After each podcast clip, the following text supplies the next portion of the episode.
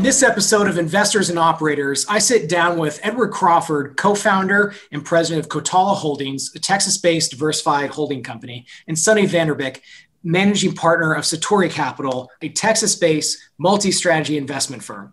Today, we're going to dive deep into the idea of conscious capitalism and what that means. There's a lot to unpackage here.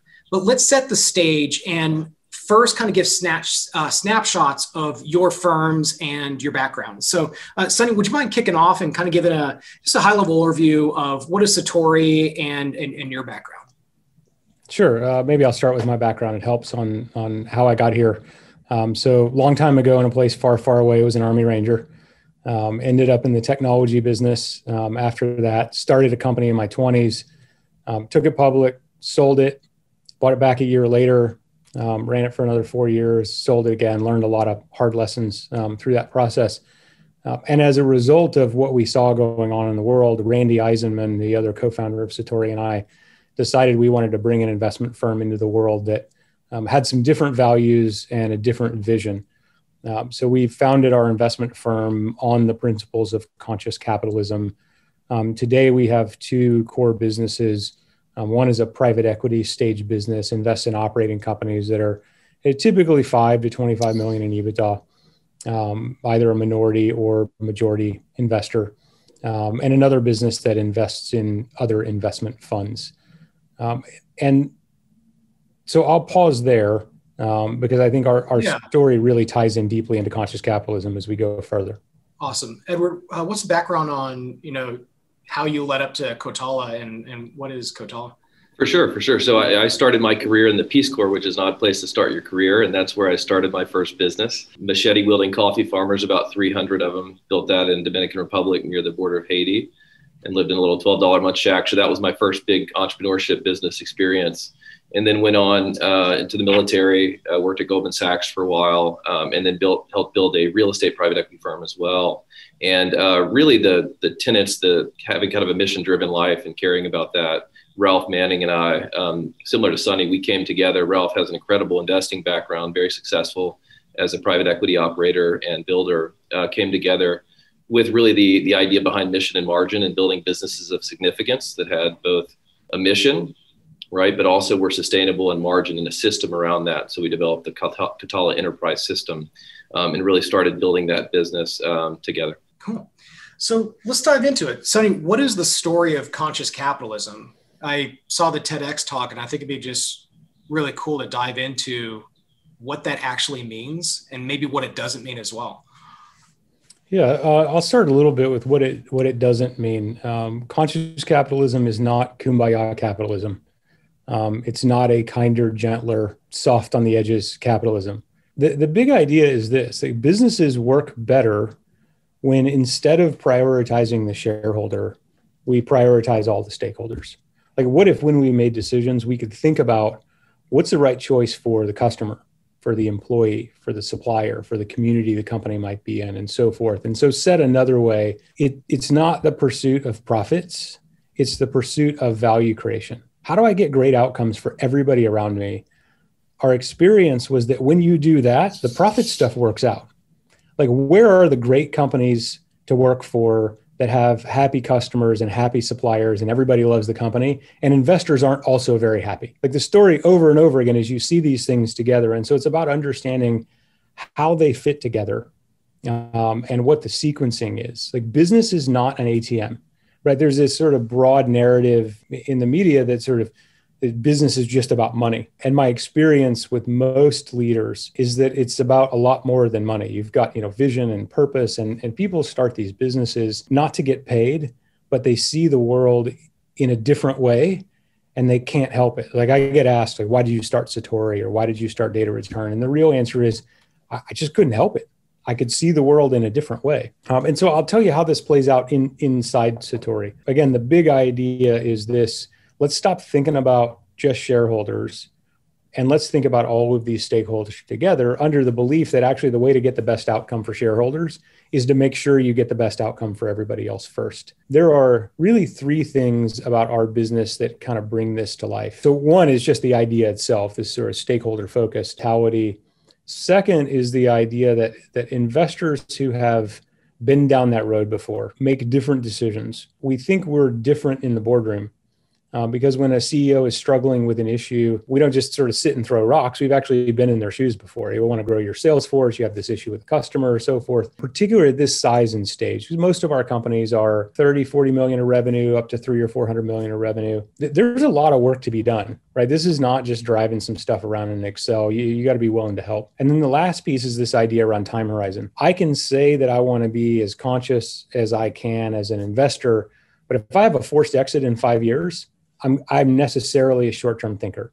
Like the, the duration of holding matters a lot, and the structure of our industry is set up in a way that yeah, on day one I'm a five-year thinker, but a couple years into it I'm a three-year thinker, and so now all of a sudden you're not thinking about how am I going to build value for the next decade. You're thinking about who am I going to sell it to. Well, you make different decisions. And I'll give you a micro example. The right long term choice to make in a customer relationship might have some short term expense to it, but over time that builds value. The right choice on, I don't know, sending leaders back to school. It's expensive to send people to leadership schools or to get their MBA or what have you. It's extraordinary for their career development. There's a lot of value creation long term in the business. But if you're going to sell the thing in two years, you'd never do that because there's no payback. So we think one of the really important unlockers was time horizon about being able to say, look, we can be an investor for any amount of time and it might be three years and it might be 33 we're, we're not connected to um, how long it might be because of the, the fund structure that you have? That's right. Yeah we, we had to build it from scratch in terms of how to make that work. It took us a couple of years to figure out and was expensive and um, kind of everybody look this we started this in just for context right? 2008 2009 we're running around talking about this stuff and people are looking at us like we're just legit crazy. Like what's wrong with you? Now look, I started an internet company in 1996. Um, I've heard that before. Like, you know, I remember telling me, you're going to buy stuff on your computer someday. I'll show you.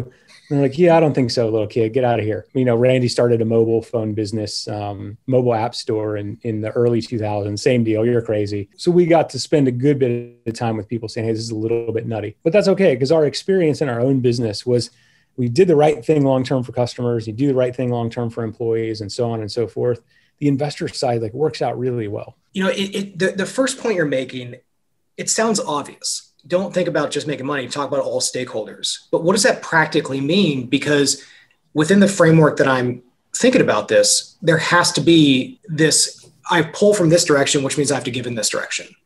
Or are we think in the wrong paradigm of yeah. So, so we call that the big lie.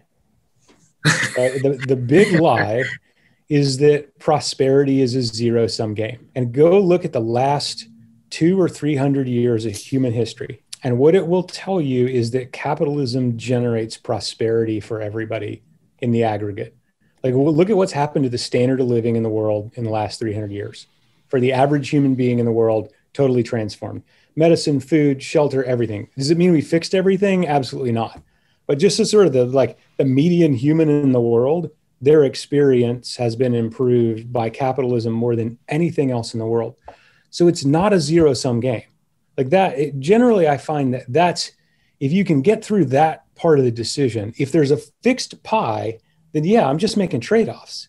But if there's not a fixed pie, now I can create prosperity everywhere. And so let me give you just a simple example. It's, it's an easy, super basic one that, but it makes the point on an operational basis. If I spend a bunch of money this year on software that appears to make earnings go down, and it does for the year, but it also lets customers get their needs met more quickly, accurately, and efficiently. And it makes my team's job easier so they can be happier and do more work in the same amount of time what happens next year? I have happier customers, happier employees, and I make more money. There was no zero sum game in that. I increased net prosperity in the world in that move. And it, you can't always do it, right? It's not, none of this stuff is perfect. There's no gold standard.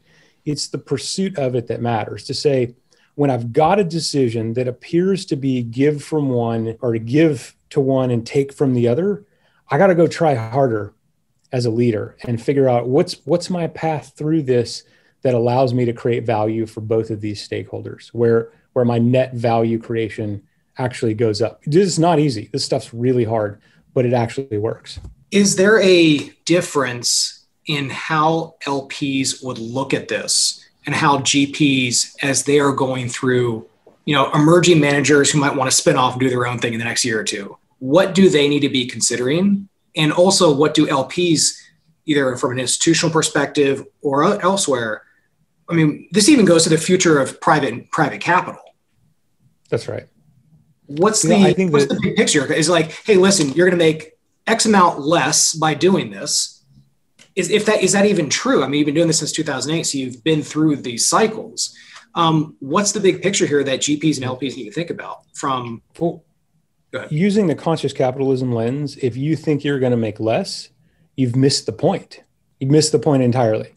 Now, there are types and places and kinds of investments that are you are making a trade-off of i'm going to get lower returns because i'm trying to create some value in the world that um, i call those like better than gifts right so when, when i talk to nonprofits um, in fact satori gave an award this year um, in conjunction with united way um, it's the entrepreneurial spirit award and so this was basically like a shark tank for for baby nonprofits trying to go do stuff in the world um, and and our award and and gift that went with that award was for the entrepreneurial spirit.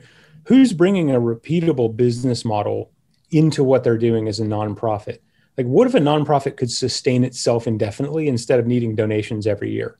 I think those are the kinds of places where accepting a lower than market return are appropriate. For this kind of stuff, we actually think over the long term, you'll get a more than market return. Like we think there's more value creation opportunity than short term cost cutting and financial engineering that if you build great businesses, you are rewarded for that in extraordinary ways. Um, so don't don't accept or expect a lower return if what you're doing is conscious capitalism. Now, again, there's other stuff that's, um, you know, I'm going to do bonds to help low income people get into cars at more fair interest. That's fine, but that's a different thing than this is. Um, commercial investing. So, like, rule number one for us is our, our competition is everybody else that invests in private companies. Like, and we need to be fierce competitors in that world with those kinds of outcomes for investors. We just are going to do it a different way. Um, Edward, what does mission and margin mean to you?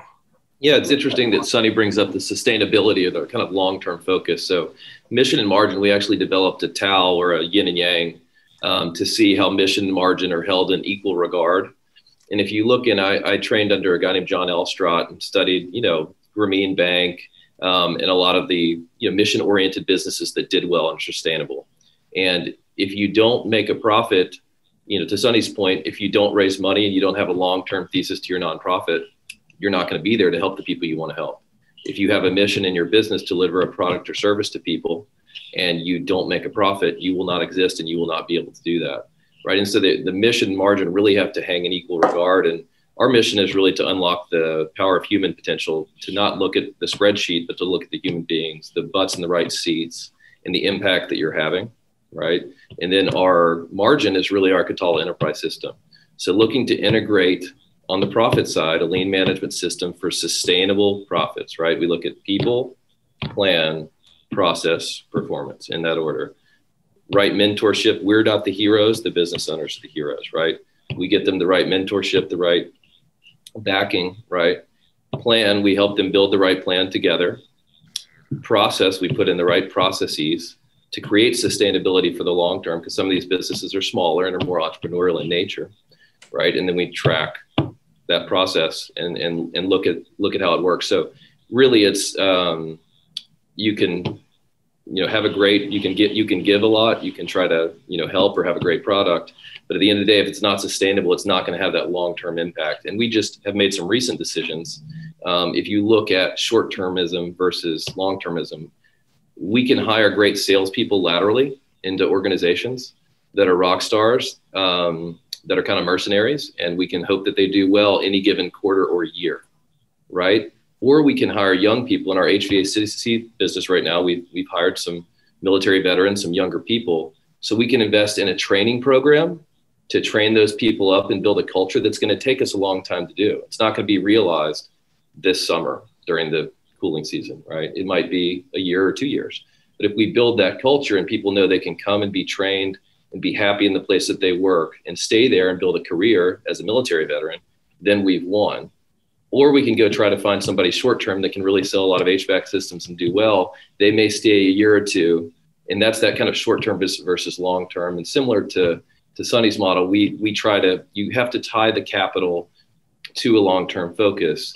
If you have a fund structure that is strict and says you have to sell between year three and five, then you're going to be motivated to do certain things those years as opposed to building something longer and lasting to make an impact so that's how we think about uh, about um, mission and margin. Very important to us. Uh, Ralph and I both come from a faith-based background as well, so that ties into it as well. We're only on Earth for a certain period of time. We want to make leave the Earth and the people um, in it better than we saw it, and so we see ourselves as as guides and kind of servants to the uh, leaders that ultimately are running a lot of these businesses. What do you think that the past year has done for bringing this different dynamic of you know what the industry would call ESG, or you know in the conscious capitalism framework or in the mission and margin framework. What do you think might have been different now as a result of this past year? Hand it off to Sonny.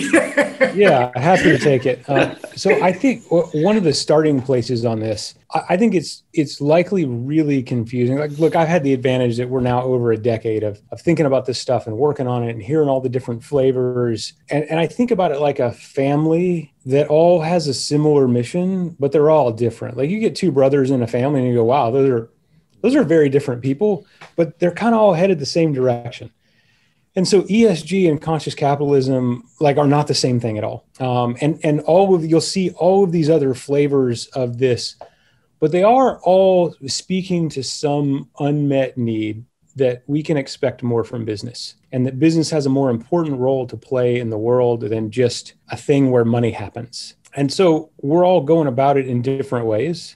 And so the answer to your question kind of depends on how you're going about it.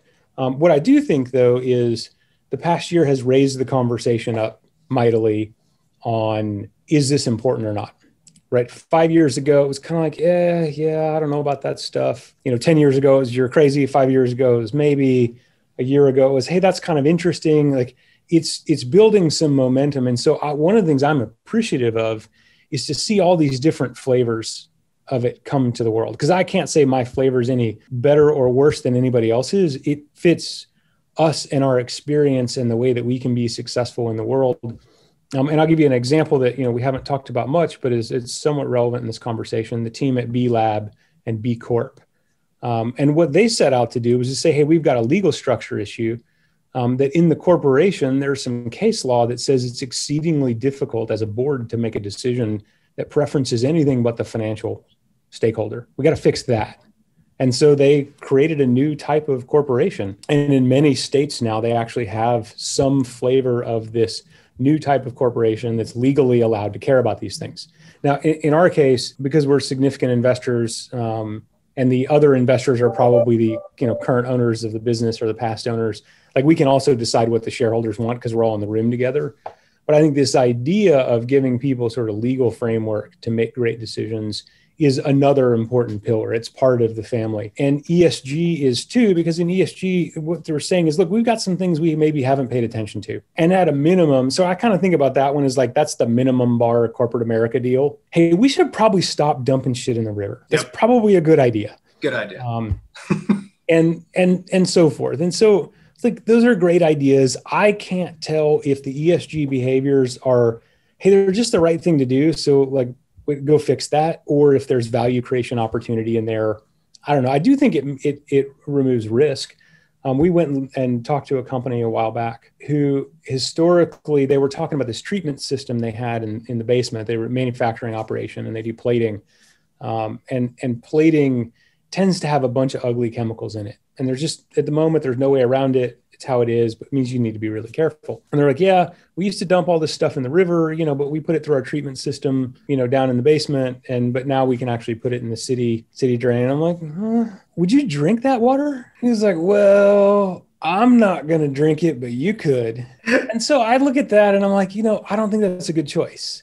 And you tell me, so if, you, if we were investor in that business and you said, yeah, but it's going to cost us another 50K a year to not put it in the water system or not put it in the river. I don't need to talk a lot more about that. Let's go spend that money. Like, I don't even care if it's not against the law. there's some things we can just look at and go, that's just a bad idea. W- one of the ideas we have in conscious capitalism that's an easy way to like get at like, hey, what is this dude talking about? Imagine for a minute you're the owner of the largest company in a small town and your name's on the door of the company and you can never sell the business. How are you going to make decisions? When you see your suppliers in the morning at Dairy Queen, for those of you that have been in rural areas, right? That's it's hopping at the Dairy Queen at 6 a.m. And your customers, you're going to church with them. And your neighbors are also your teammates and employees. And so you live in an ecosystem where everything's near and you can see it. And oh, by the way, the river out back of the manufacturing plant, your cousin's ranch is downstream of you. Now, how are you going to make decisions? When you decide what you're going to do in this supplier issue. How are you going to make that decision, knowing that you're going to see them on Sunday? And your customers are your neighbors and so forth. And so that quick way to get at it largest employer in a small town, your name's on the door. Now, what are you going to do? I think that is a good sort of guiding way to look at how to make these decisions. For people who are interested, where can they learn more? And what are the big questions that they should be asking themselves? And what are the big misconceptions that they need to think through? I'll start with the last one first. The, the first big misconception, the big lie, um, is that prosperity is a zero sum game. If you got to get through that before you get through anything else. Um, but once you can hold that idea for a minute that, you know, if I spent some money on making the culture better, the team would be happier and more productive, and maybe our economics would be better, right? As soon as you start to think about it that way, it's not a zero sum game.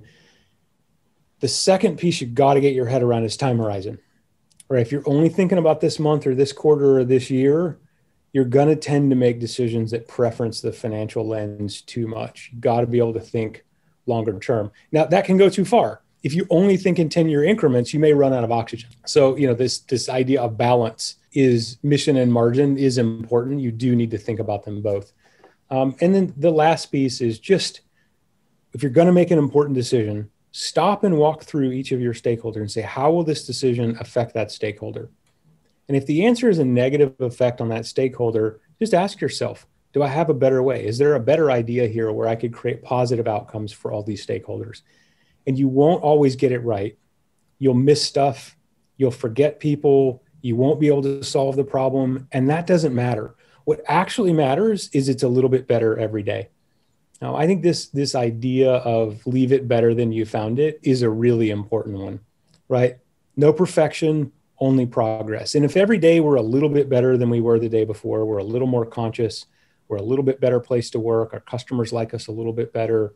Like we're actually making the world better by doing capitalism. How cool is that? So it sounds like one of the I mean one of my big takeaways from this is just changing the framework or the lens through which you operate in a day-to-day basis.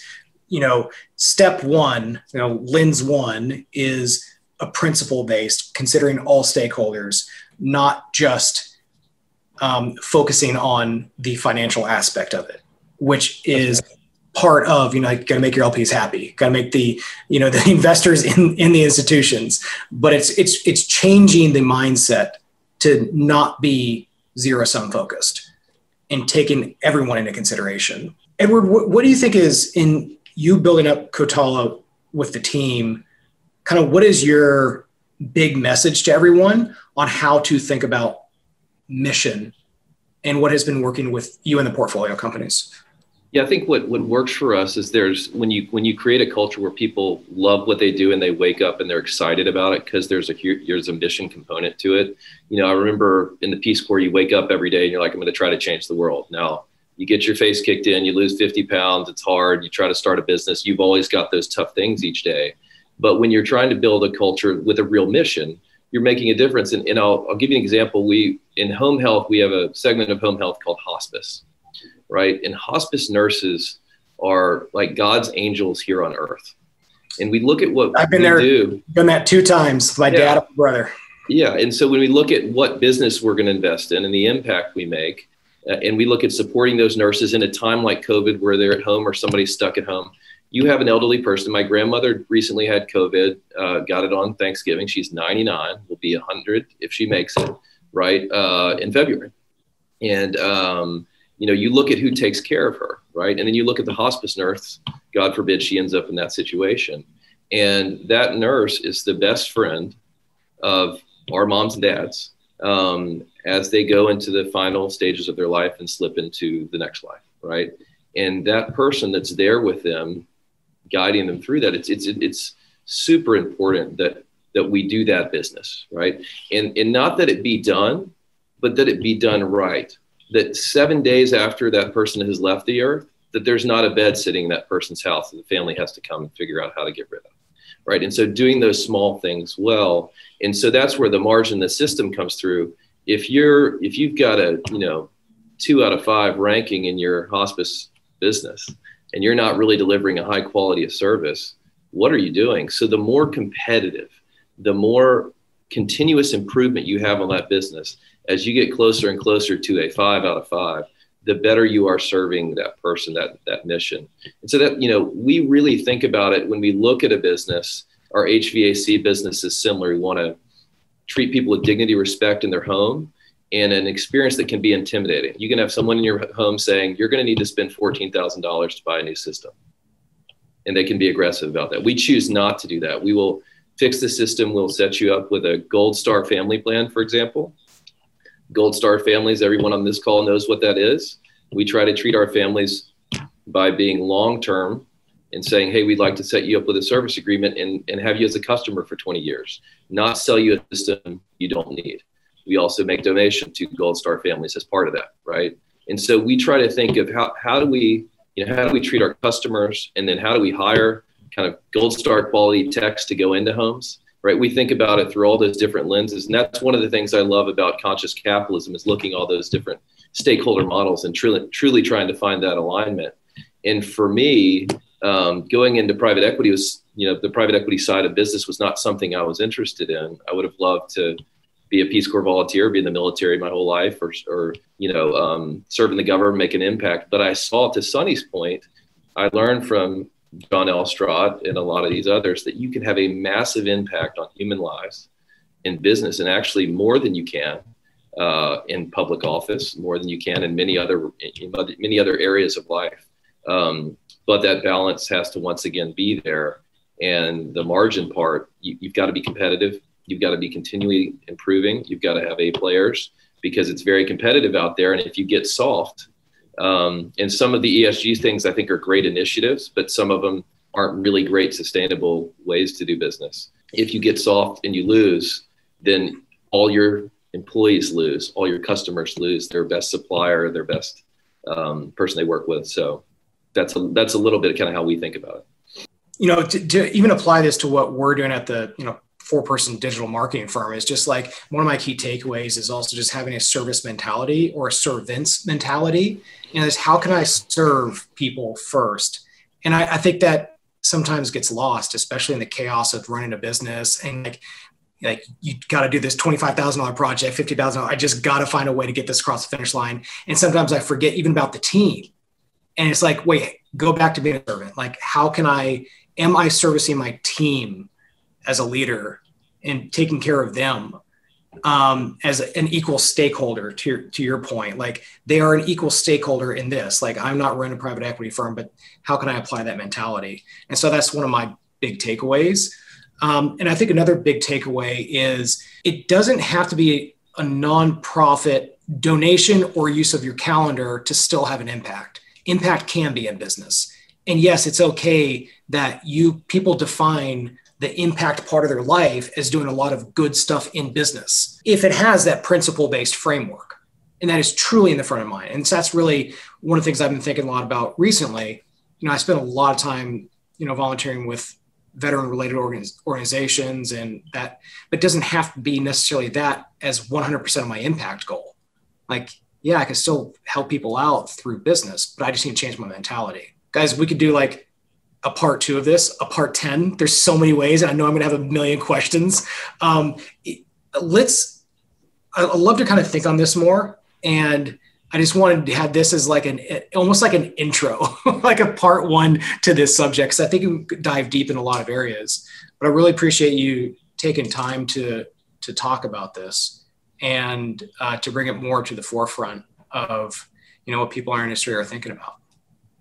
Always happy to do it. Thanks. Thanks, Jordan. Us. Really appreciate it. Great to see Thanks all you guys. guys. All right. See you later. All right. Have a great day.